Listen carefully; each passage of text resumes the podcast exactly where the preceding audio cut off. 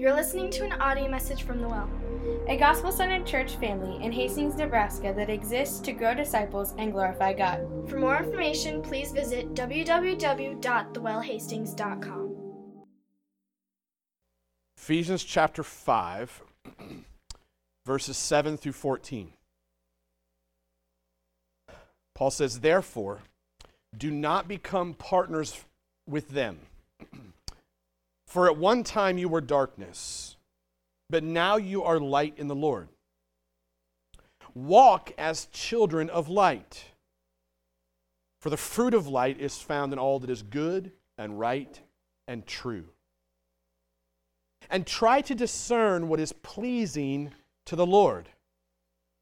Take no part in the unfruitful works of darkness, but instead expose them. For it is shameful even to speak of the things they do in secret. But when anything is exposed by the light, it becomes visible. For anything that becomes visible is light. Therefore it says, 'Awake, O sleeper, and arise from the dead, and Christ will shine on you.'" Let me pray. Father, as we approach your word this morning, ask that you would come and speak to us. Help our hearts to be in a posture of holy fear, in a posture that is willing, and not just willing, but desiring and hungry to hear from you.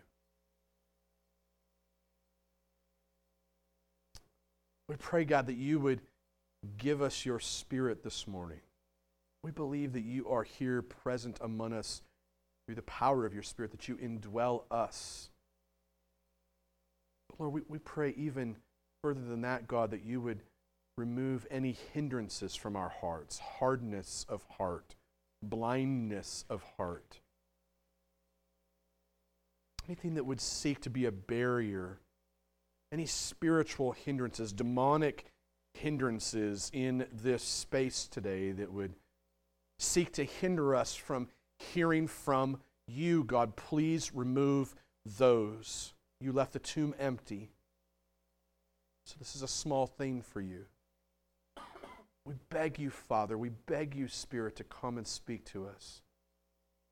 And to come and to unleash the fury of the love of Christ upon our hearts this morning through the preaching of your word. God, we beg you to come and do what no man could ever do. I beg you to come and open hearts, change lives, and to save sinners. I trust you to do that work. In Jesus' name, and everybody said, amen. So I've entitled this message, "This Little Light of Mine."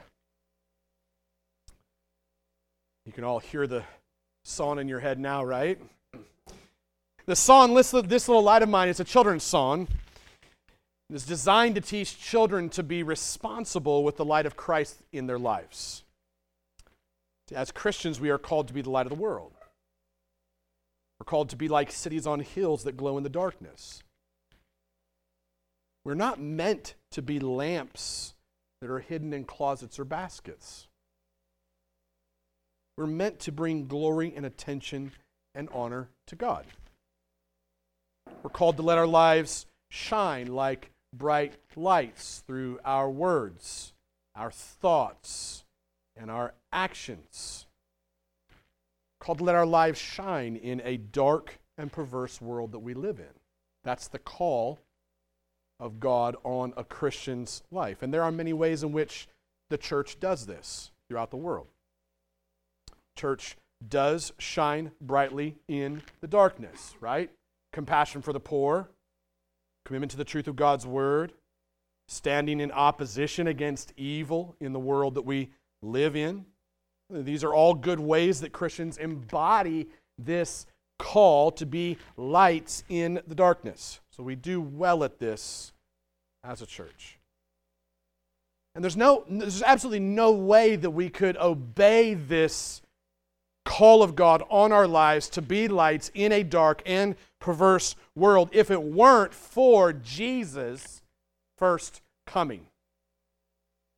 into the world as the true and perfect light of the world. We actually sang about that this morning, right? And yet, in the midst of all of this, there's a tension. There's a tension that gets built. We're called to be lights in the darkness. Jesus himself is the light of the world. The reality is that we are reflectors of the Son of God, just like the moon is a reflector of the light of the sun. It's the same. But there's a tension in this. We know that people love darkness. Every one of us in this room has a bent towards a love for darkness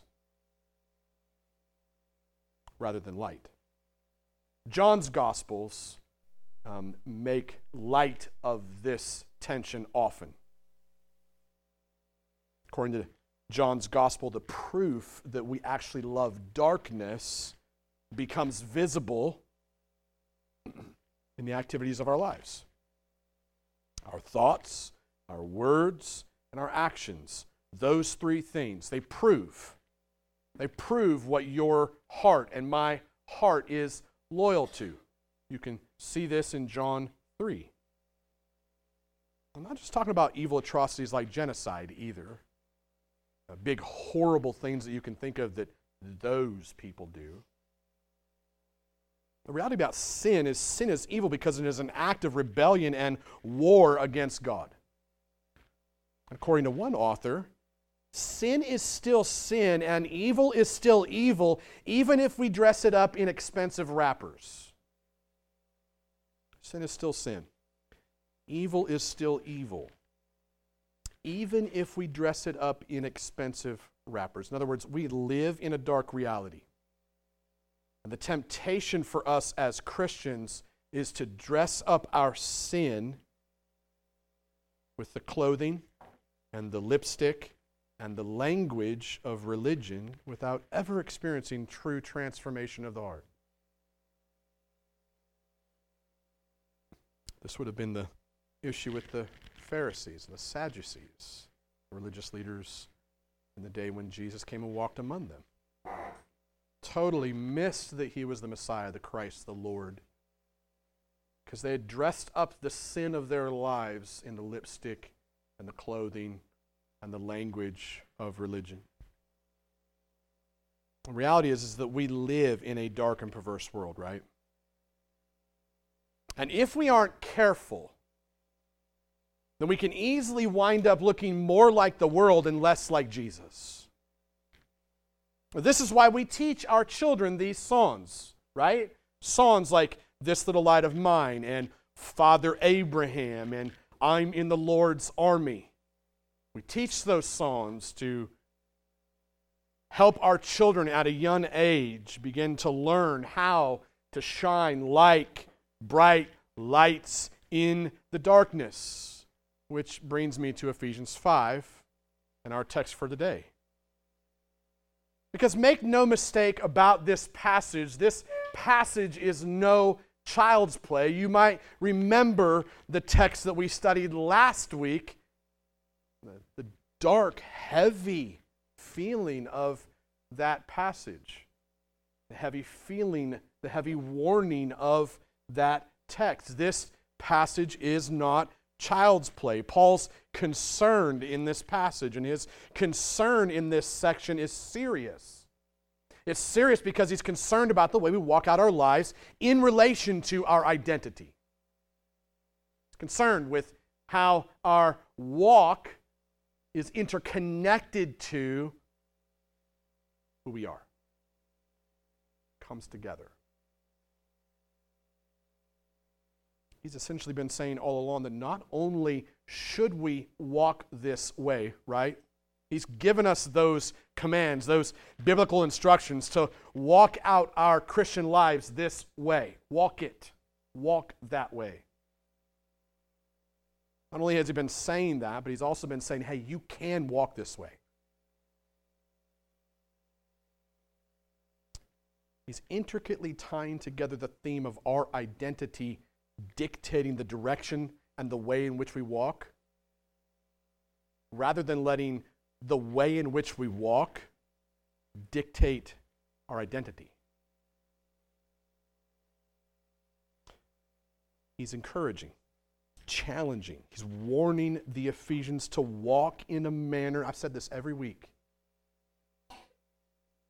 to walk in a manner that is worthy of your calling, to no longer walk like an unbeliever, to put on the new clothing of Christ's likeness, to be renewed in your words, your thoughts, and your actions, to live in sexual purity as sons and daughters of God. Now, it's the sons and daughters of God piece that enables us to walk. Because if you're a son or daughter of God, do you know who you have living inside of you? We have the Spirit of God living inside of us. And the Spirit of God is who empowers us, enables us, reminds us, hey, you're a daughter of God. You're, you're a son of God. Your Father is the one who spoke all things living into existence. That same spoken word power resides inside of you right now, if you're a believer. It's the sons and daughters of God piece that enables us to walk. The, our identity and the call to walk in obedience, it's not meant to be a heavy weight that causes us to walk begrudgingly with bitter scowls on our faces as we actually long to rebel deep down inside. Our identity is meant to enable us to walk in joy-filled, transparent relationship with God and the rest of our church family in front of a dark and perverse world. This is what it looks like for us to live as lights in front of a dark world, right? This song that we learn as children, this song that we teach our children, it's rooted in this passage. It's rooted in our identity. It's rooted in who you and I are. And let me say this, when you forget who you are in Christ, when you forget that, your walk doesn't look right. One author says that the person who does what God says with a resentful heart and begrudging obedience does not bear the mark of the true child of light. The heart, renewed by the Spirit, desires to please God, is anxious to find out what God desires, is motivated by the sense of bringing God pleasure. This is Paul's desire for us. It's his desire for the Ephesians. He wants them. He wants us to, to have renewed hearts that are set on fire. Think about what happens when you light a fire in your backyard. When it's dark, it lights up. He wants our hearts to be set on fire by the Spirit of God for the things of God. Wants us to shine like bright lights in the midst of a dark and perverse culture. Wants us, well, wants to be super practical about this too.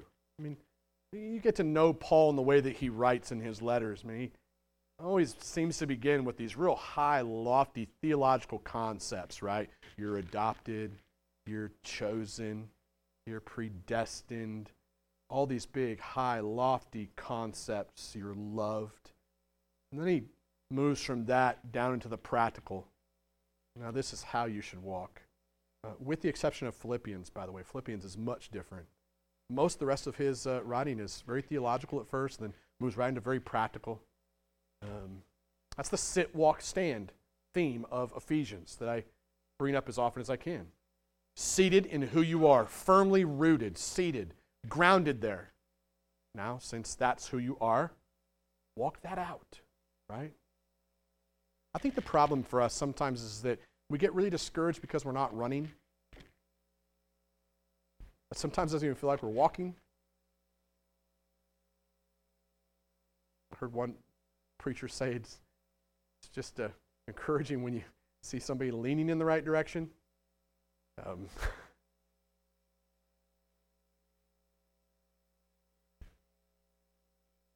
Paul wants to be practical about this. He wants to put cookies on the lowest shelf possible so that the Ephesians and us, so that we can walk this out. So he says it in very simple terms. He basically says five things. He says, don't link arms with disobedient people. Be a human torch. Live your life to please God.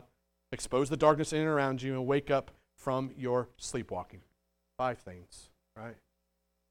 The first thing he says is don't link arms with disobedient people. That's the first thing he says. Verses seven through eight, Paul says, therefore do not become partners with them, for at one time you were darkness, but now you are light in the Lord. Now, the them that Paul refers to here are the sons of disobedience from verse six. That's the them that Paul is referring to. Sons of disobedience are people who are sexually immoral. They practice impurity. They are covetous, or as we found out last week, greedy for other people's bodies. They're given over to filthy talk, crude joking, empty deceptive words.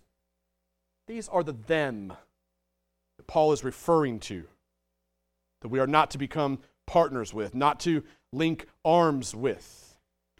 And I think there's a reason for this. There's a reason that Paul states this. The reason is that our identity should dictate our behavior. Follow me? Paul says that even though we were disobedient people at one time, we are no longer disobedient people now. We were darkness at one time. Listen, we didn't just walk in darkness. At one time, our identity was darkness. That was our identity. That's who you and I used to be. We didn't just walk that way. We were darkness.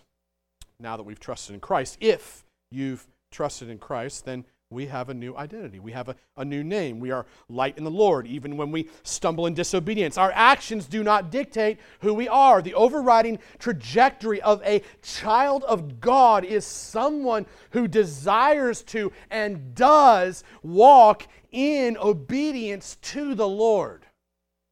That's the general overriding trajectory. It's not about how fast you're getting there. It's about the direction that you are traveling. Therefore, don't link arms with disobedient people. Do not be intimately connected with disobedient people. Right, we, now we, we must be in the world, not be of it. Doesn't mean that you can't have people in your life who are disobediently walking away from the Lord. It simply means that you should not be intimately connected to disobedient people. He's very clear about this. Now, the, this fits the rest of the context of Scripture. Do not be unequally yoked. Right? Our closest friends. Before I go there, we, we must be in the world and not of it. Agreed? I mean, the Puritans wrote about this. I had to figure out ways of what this would look like. Sometimes it looks like legalism, which isn't healthy.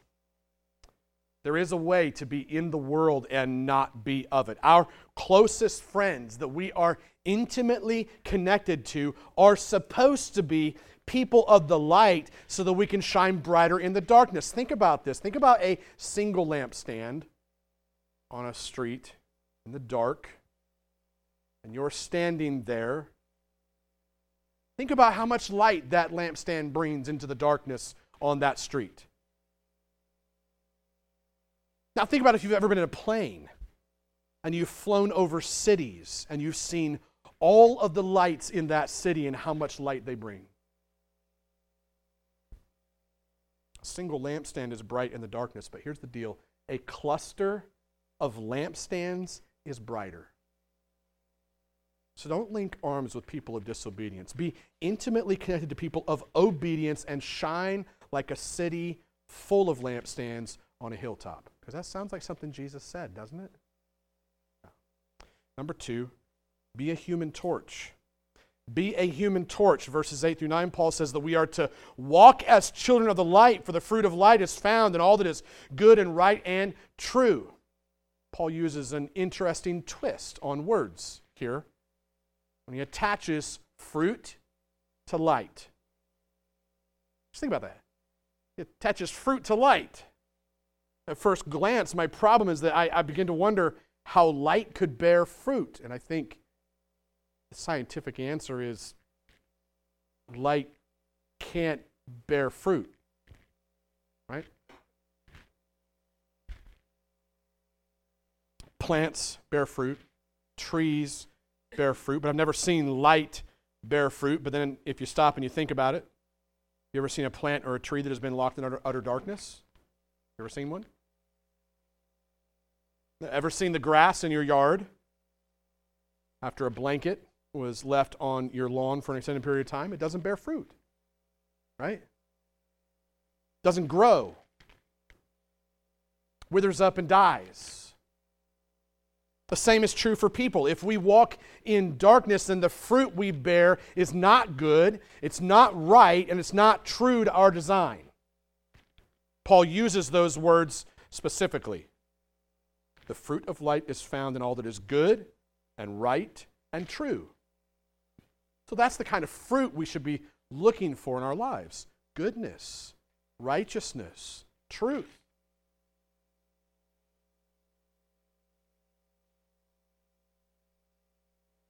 If we walk in the light, if we live our lives to be human torches that reflect the light of the Son of God, then wherever we go, whatever we do, we will produce fruit that is good and right and true. Human torches bear the fruit of Christ-like goodness and the fruit of Christ-like righteousness and the fruit of Christ-centered truth. Instead of, what do you think the opposite is? So just examine your heart right now. Let the Holy Spirit in to examine you, because the opposite of good and right and true would be what? Bitterness and filthiness and deception. If there is a sliver of that in your heart right now, my hope is that the Holy Spirit would reveal that and that He would come in and do surgery. So be a human torch that is lit up by the presence of the Holy Spirit, filled with the fruit, Christ-like righteousness, Christ-like goodness, Christ-centered truth. Because Jesus says, the truth would set you free. Isn't that what we want us to be set free? Number three, live your life to please God. Live your life to please God. Verse ten. Paul says that we should try to discern what is pleasing to the Lord. Another version says we should test what is pleasing to the Lord. Brings a little bit different nuance to what we're talking about. Here's the deal. Because we are broken people, every one of us, we're like a broken, cracked ground that hasn't had water on it for a long time. Because we're broken people, because we're cracked. The images of our lives have been cracked by sin, marred by sin, and we often live to please who? Ourselves. That's right. We often live to please ourselves. And heaven forbid anybody get in between us and the object of our affection. Because ultimately, if you, side note, if you study out Satanism, it's actually not the worship of Satan, it's actually the worship of yourself. Because that's what Satan wanted. This is why Jesus would look at some of the religious folks in his day and say, hey, you actually look a lot more like your dad, the devil. I don't look like my father, right? It just brings meaning. It just brings meaning. That's what brokenness does in our lives. What Satan does to us is turns us inward so that we might please ourselves. We often live to please our own senses, our own appetites. We approach life sometimes like hungry people at a feeding frenzy. You can see this picture in your head, who are seeking only to satisfy the momentary hunger pains in our bellies. We do this through addictions. Now, there are a lot of people who would say, well, I'm not addicted to anything. Well, here's the reality. Every one of us are addicts. All of us. Every person who's ever been born, ever will live, we're all addicts. We just crave something different. And oftentimes because alcohol, pornography, and drugs gets the limelight, we often think, well, just because I want to shop a little bit more or spend a little bit more money doesn't make me an addict. Actually, it does make you an addict, because that's what sin is, addicted to pleasing self. That'd be a great definition, addiction.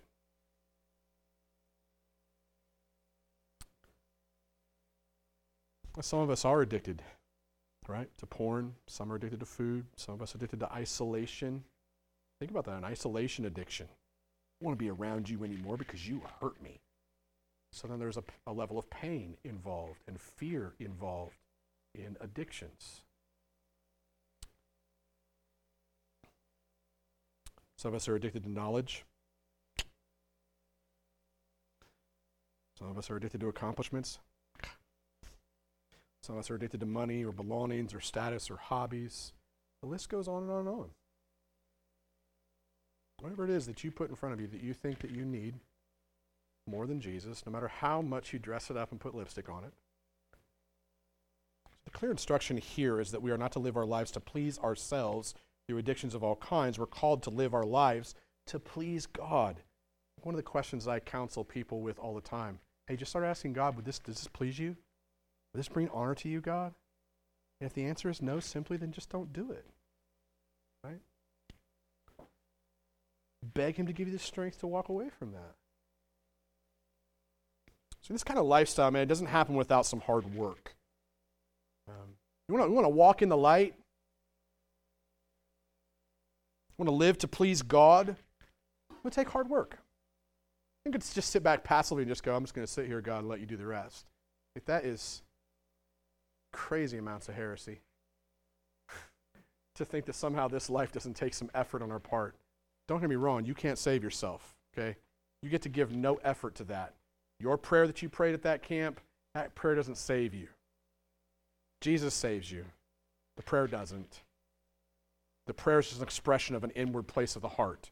And let me just tell you, there's nothing you can do to get your heart in the place where it could receive. That's a work of God.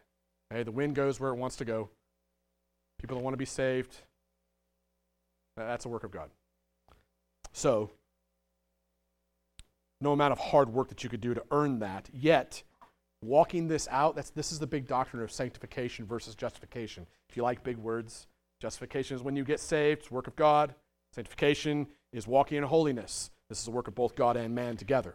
Uh, man could not do that work of sanctification, which is actually walking in holiness, okay? Being set apart, being separate from the world, in it while not of it. I'm just putting all these pieces together, right? In my brain, I can see all sorts of little bubbles. And so I'm sorry if you guys can't see that too, because my brain just does that anyways. Sanctification, holiness, justification. You got to give effort to walk in holiness. It will take hard work to discern or to understand, or to test what actually pleases God.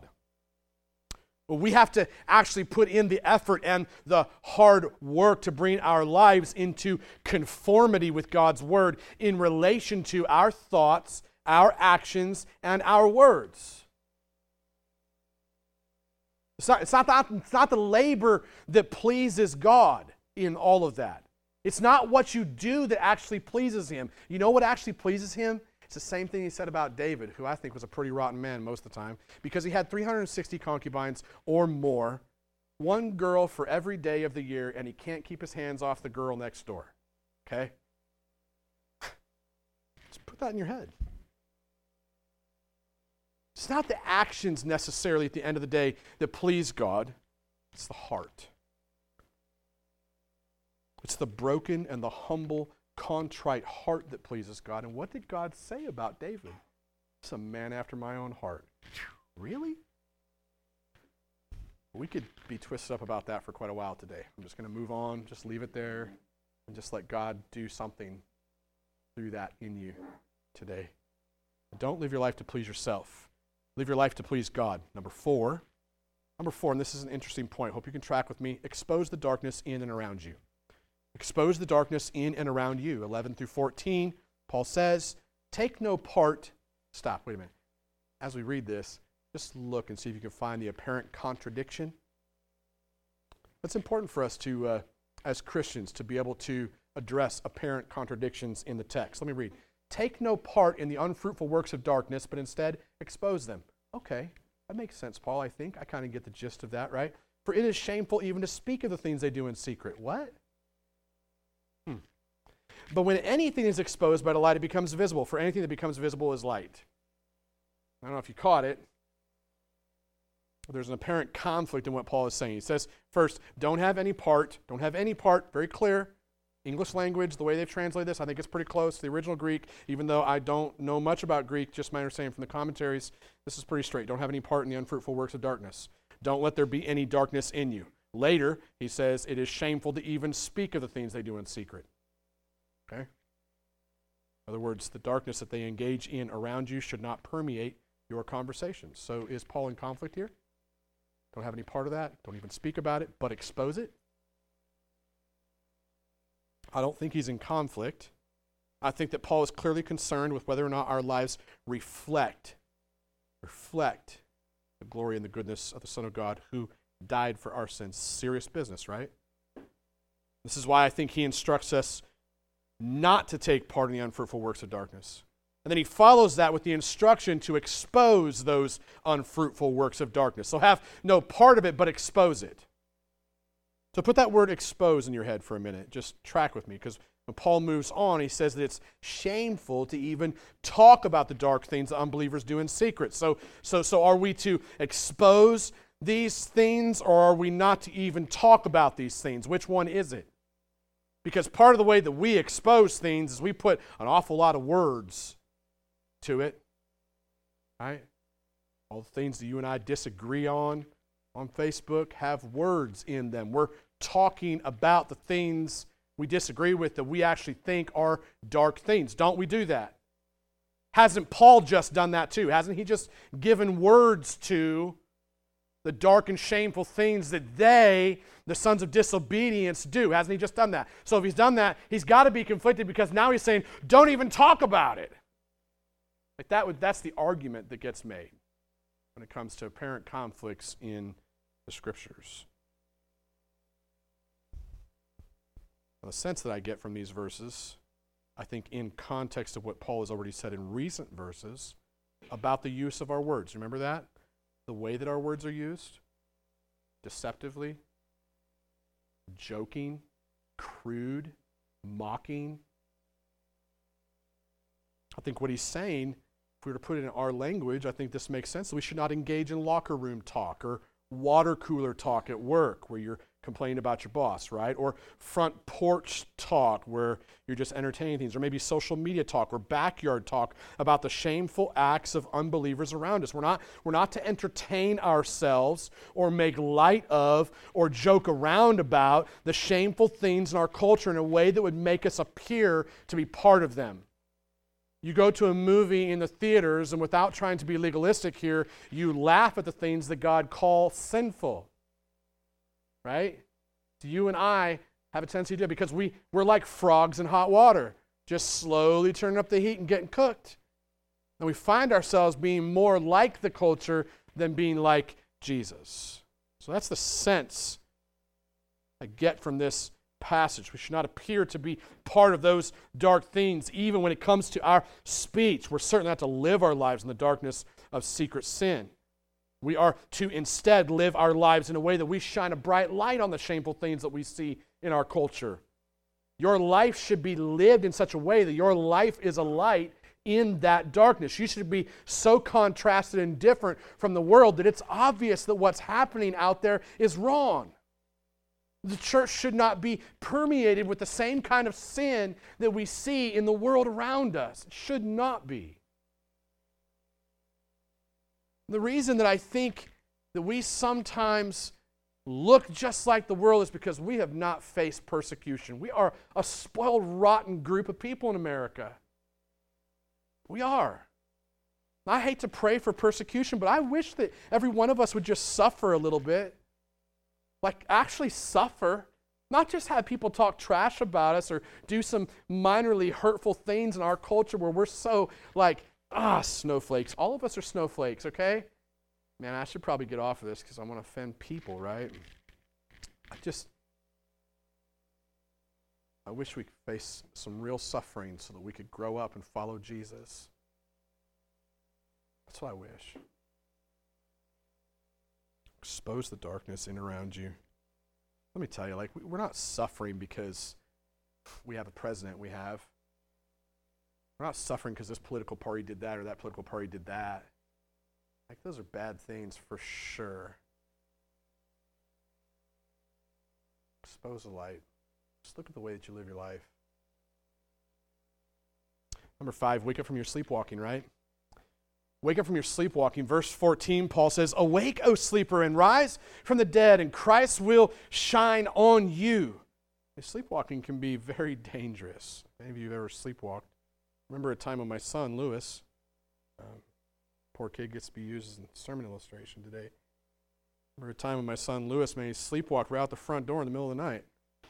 Uh, and the front door locked behind him. When he woke up, he was out in the front yard. Um, he was scared, right? Scared. He had trouble getting back into the house. Why? Because the rest of us were still sleeping. Um, the story, though, is often true of the Christian experience. We can be Christians while walking in darkness. Otherwise, why would Paul warn the Ephesian Christians of this? We can sleepwalk through life for years upon years upon years. I've heard so many stories of people that would just sit in the same church for years, never experiencing the true transformation of Christ, nodding heads, right? Taking communion, serving in different places. But then in their lives, just what's actually visible is just rottenness. And you just wonder, like, man, sleepwalking through life? Why, why would somebody want to do that? I don't think we do that knowingly. Like, that's the reality of sleepwalking. Sleepwalk through life years upon years upon years. Something happened that hurt you. Somebody disappointed you. Didn't meet your expectations. Suddenly you start pursuing things that you never thought you'd pursue before, and you're walking in sin, you're walking in foolishness, whatever it may be. Finally you wake up, right? Find yourself in the front yard of your secret sin, surrounded by others who were sleepwalking too, unable to get the help that you need to get back into the comfort and safety of a of a well-lit home in the presence of Christ. That's it's true of the Christian experience often. Experience it myself. The awesome promise of this passage is this.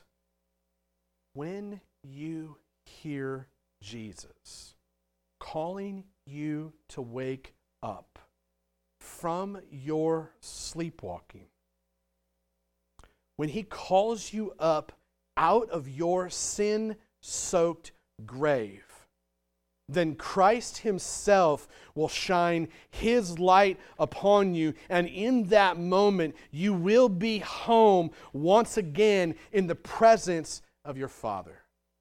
That's the promise of this passage. So wake up from your sleepwalking.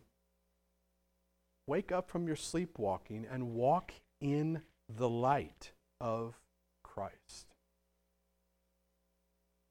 In conclusion, start back where we started. You might remember that I said this song, "This Little Light of Mine," it's a children's song, right? It's designed to teach children to be responsible with the light of Christ in our lives.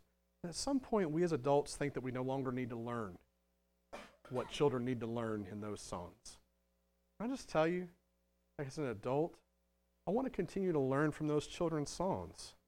I think that's something that Jesus talked about. Like, and anybody who's like a child comes to me, I'm not gonna, I'm not gonna turn that person away.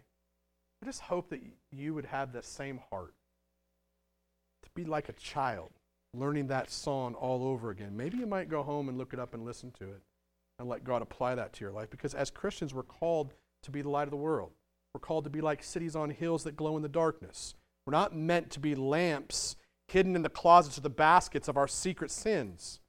We're meant to bring glory and attention, honor to God. We're called to let our lives shine like bright lights through our words, our thoughts, and our actions in the midst of a dark and perverse world.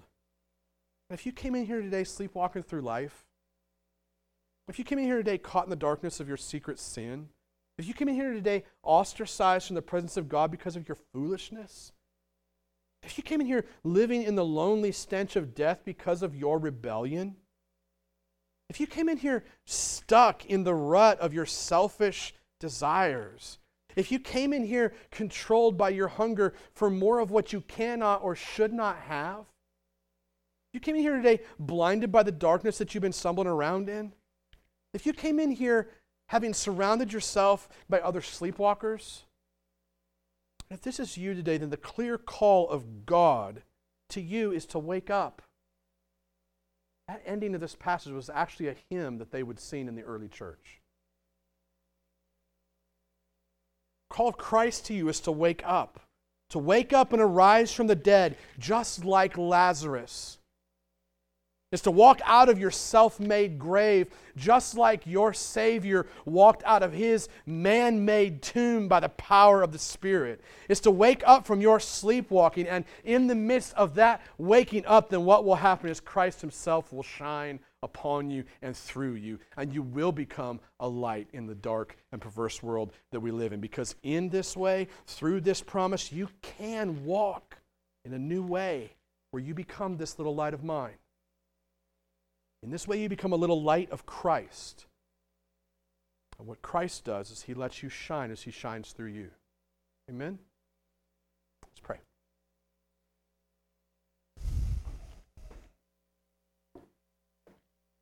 Father, we thank you for your word. We thank you for the truth of your word. We thank you for the power of your word. Lord, at your word, all living things leaped into existence. At your word, dead hearts come to life. At your word, light shines into the darkness. So this morning, Father, at your word, please cause dead, foolish, rebellious hearts to spring to new life where the fruit of goodness and righteousness and truth would take its place. God, we beg you to do that today. Trust you to do that. In Jesus' name, everybody said, amen.